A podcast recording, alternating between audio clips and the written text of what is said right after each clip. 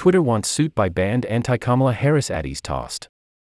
Banned accounts reinstated, arguing the lawyer's claim that a tweet by CEO Elon Musk promising amnesty to suspended accounts had changed the company's user agreement was misguided.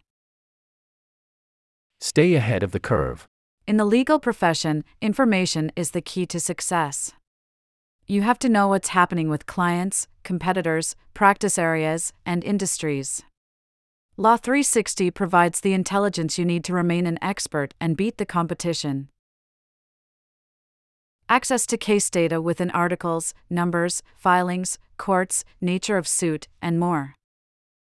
Access to attached documents such as briefs, petitions, complaints, decisions, motions, etc. Create custom alerts for specific article and case topics, and so much more. Try Law 360.